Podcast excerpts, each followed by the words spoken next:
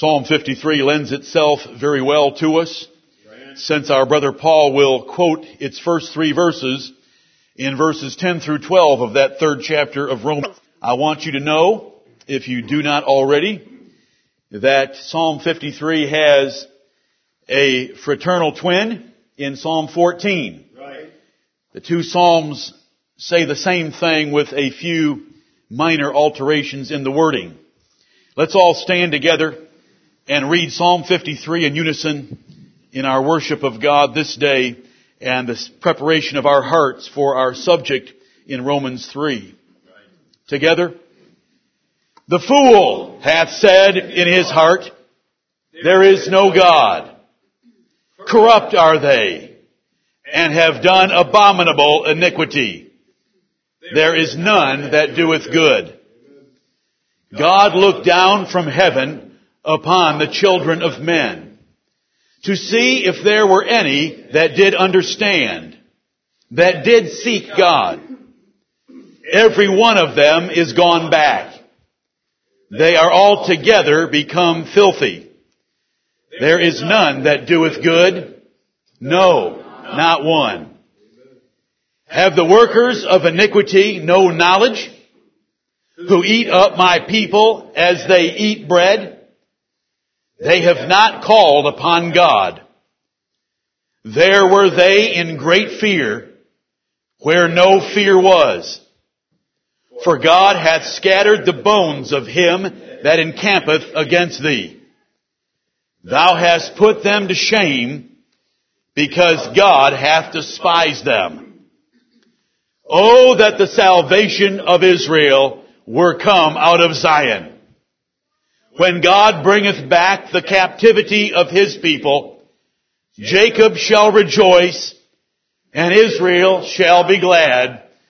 Amen and amen. You may be seated.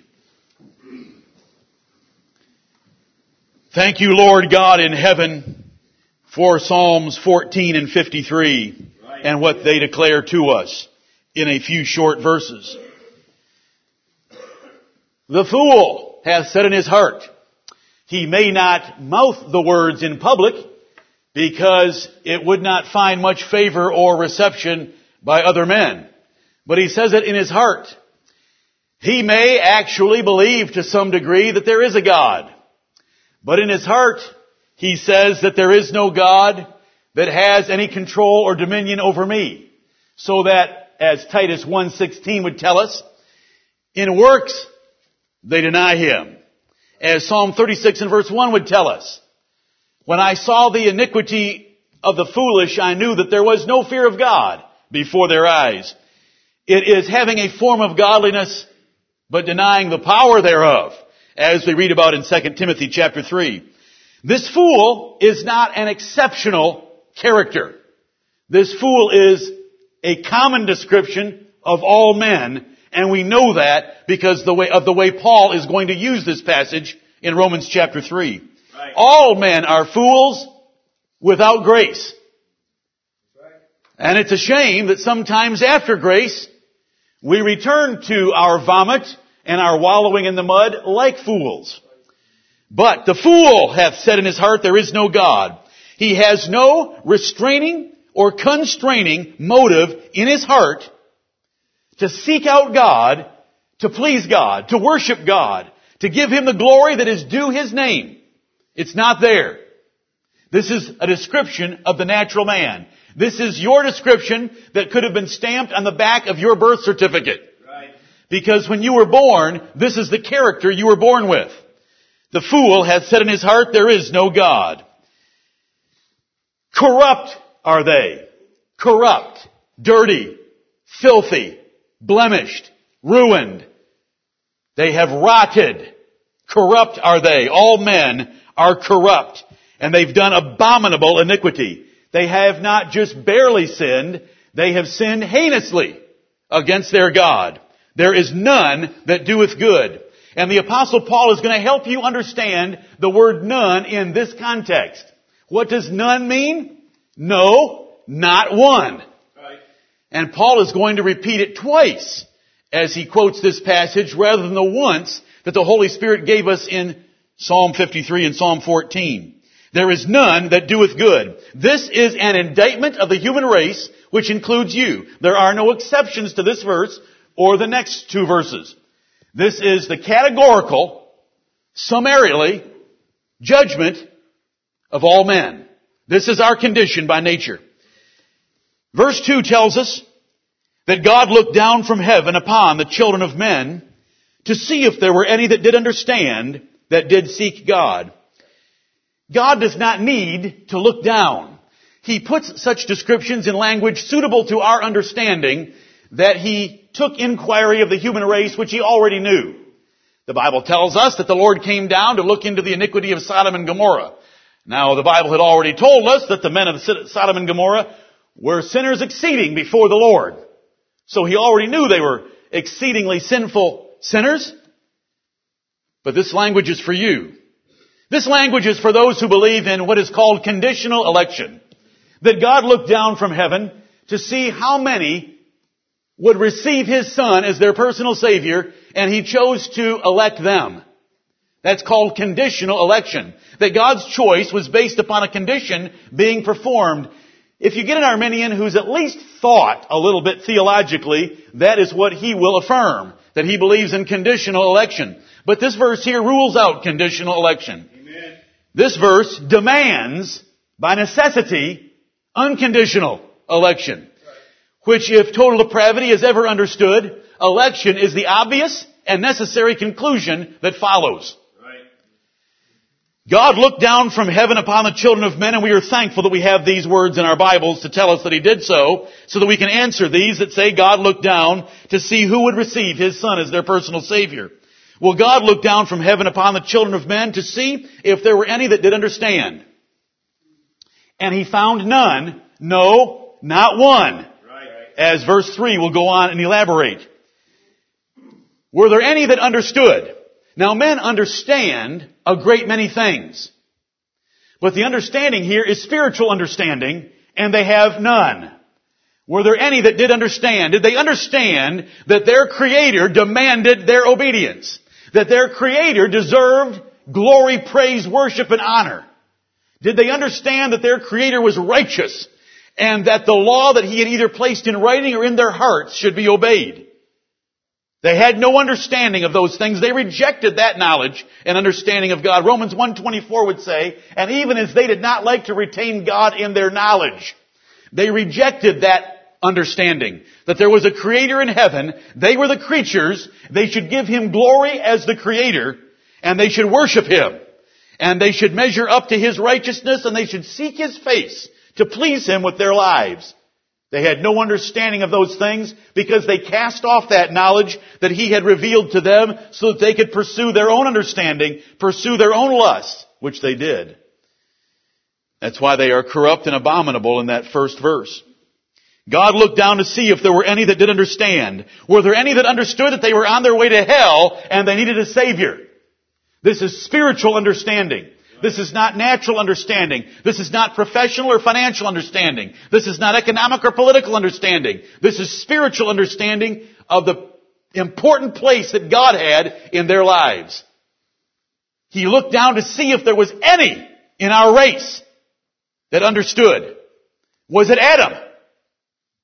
If Adam had understood, he wouldn't have been hiding in the trees of the garden. He'd have been on his face before Almighty God begging for mercy.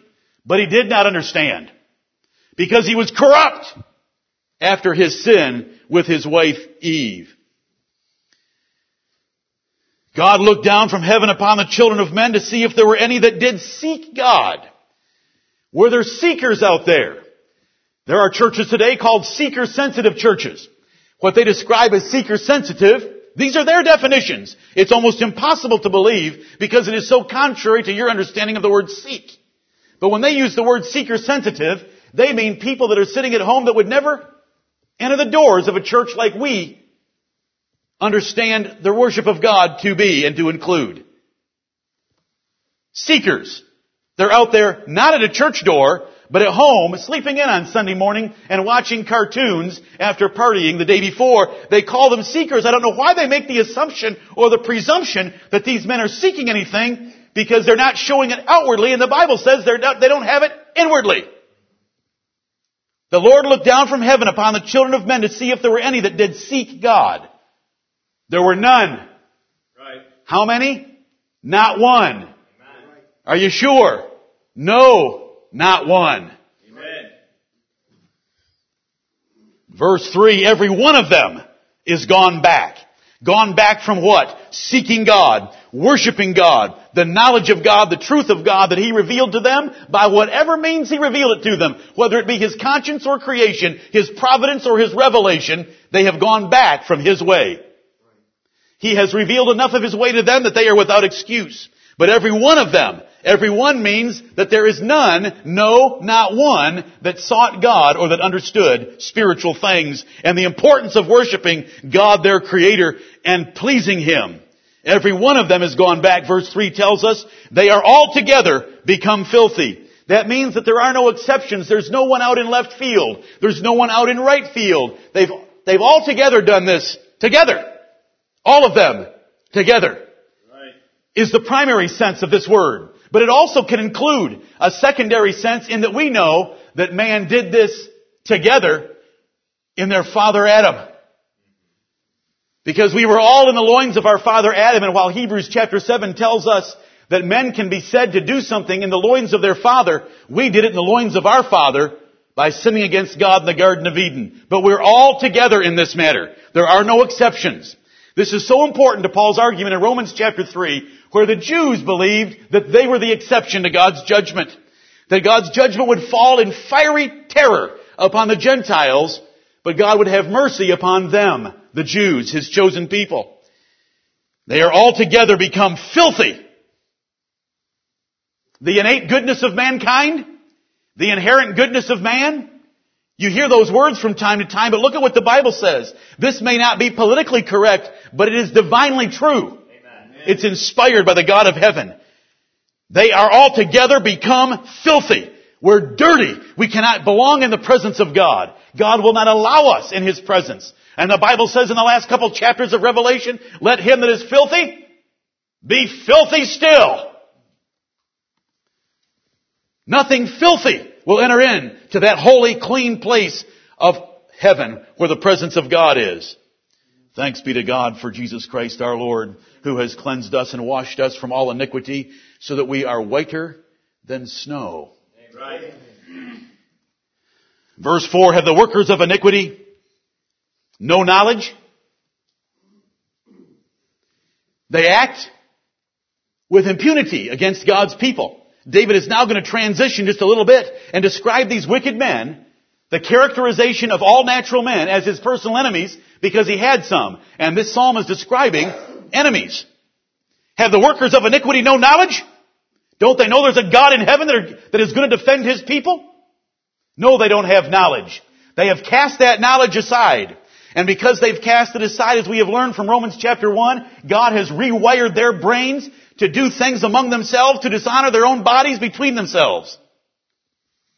To the shame and the meet and fitting recompense of their wicked sins.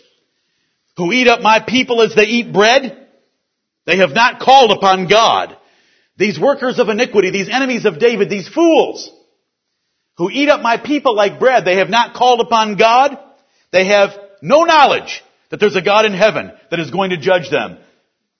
Boldly, maliciously, greedily, they feast on the righteous.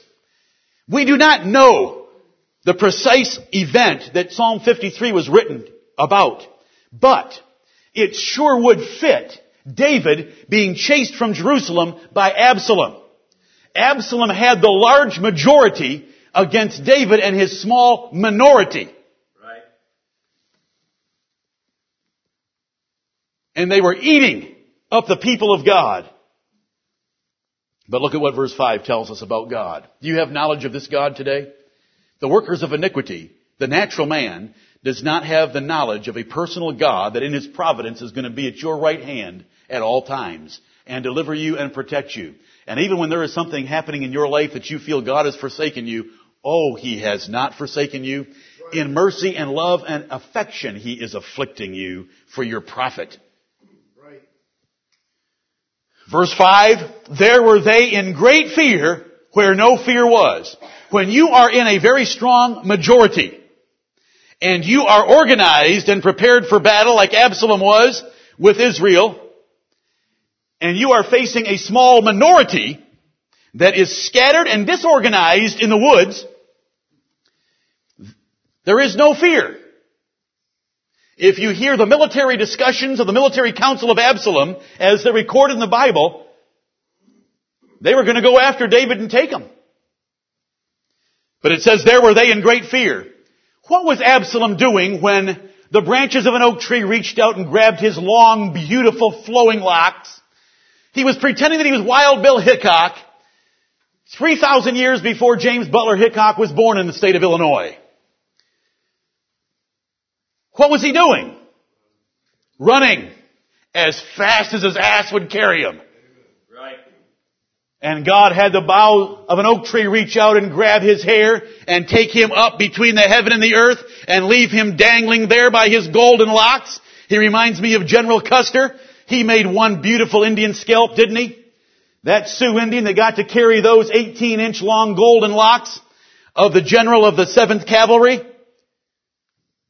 God hung Absalom up between the heavens and the earth and he let the right man find him.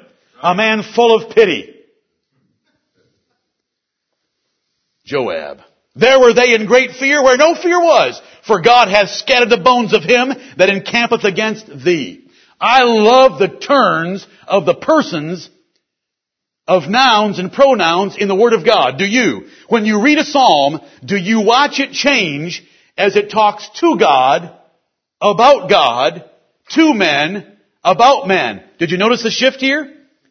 In that fifth verse? There were they in great fear. This is speaking about the wicked enemies of the righteous where no fear was. For God has scattered the bones of him that encampeth against thee. There's that second person and there's comfort coming out of this psalm to you. Amen. Thou hast put them to shame. David comforting his people, thou hast put them to shame, though they were the small, disorganized minority, if we compare this to Absalom's sedition, though they were the small, disorganized minority, thou hast put them to shame. Why? On what basis? Because God hath despised them. There is a huge difference in the human race. God loves some and despises others. They have no knowledge of this. The wicked will try to feast and prey upon the righteous, not knowing that the righteous have a God that is at their right hand that will deliver them. And the devil himself seeks to feast and prey on us. Is he walking about as a roaring lion, seeking whom he may devour? Let me tell you something about the Lord Jesus Christ. He is the lion of the tribe of Judah, not the little pussycat of hell. In comparison, he is the lion of the tribe of Judah, and he made an open show of Satan on the cross in Colossians chapter 2, triumphing over him by his death. Right. And he's going to deliver us, because God hath despised him and his hordes and all those that follow him, and God by his grace has saved us. Amen. Verse 6, Oh, that salvation, that the salvation of Israel were come out of Zion! Exclamation point. Oh, that the salvation of Israel were come out of Zion. David here is describing, very likely, a physical deliverance. The completion of this military victory so that they could return to Jerusalem. But my brothers and my sisters, if you were to ever read the long chapter of Luke 1, you would find in those 70 and some verses the fulfillment of this in its ultimate degree. And that is that God raised up a Savior out of the house of David named Jesus of Nazareth. And Luke chapter 1, an angel to Zacharias, an angel to Mary, Mary to Elizabeth, and Zacharias full of the Holy Ghost. There's about four testimonies in Luke 1, all of them fulfilling this verse, describing it as a salvation of His people out of Zion when God will deliver us from captivity. The Lord Jesus Christ entered the palace of the strong man and took us to Himself and delivered us from our captivity to the devil. Oh, that the salvation of Israel were come out of Zion. Brethren, it has because we live on this side of the cross. David had to look forward. We get to look back. Praise His glorious name. When God bringeth back the captivity of his people, Jacob shall rejoice and Israel shall be glad. And Romans 15 is filled with verses telling Gentiles to rejoice and to be glad with his people because they were part of the deliverance. Praise his holy name. The fool hath said in his heart, there is no God. Do you have any knowledge today? God is at your right hand. He will deliver you in time and He will deliver you in eternity. He will deliver you in life and He will deliver you in death. Put your trust in Him and call upon Him. He already knows your faith is weak. He, he is not depending upon the strength of your faith. He is depending upon the strength of His faith and confidence in the Lord Jesus Christ and the perfect righteousness of Jesus Christ. Put your weak faith in Him. He will deliver you in the time of trouble now and the time of trouble to come. In the great day of judgment, He will deliver us because our names will be found in the Lamb's book of life. Amen. Amen and amen.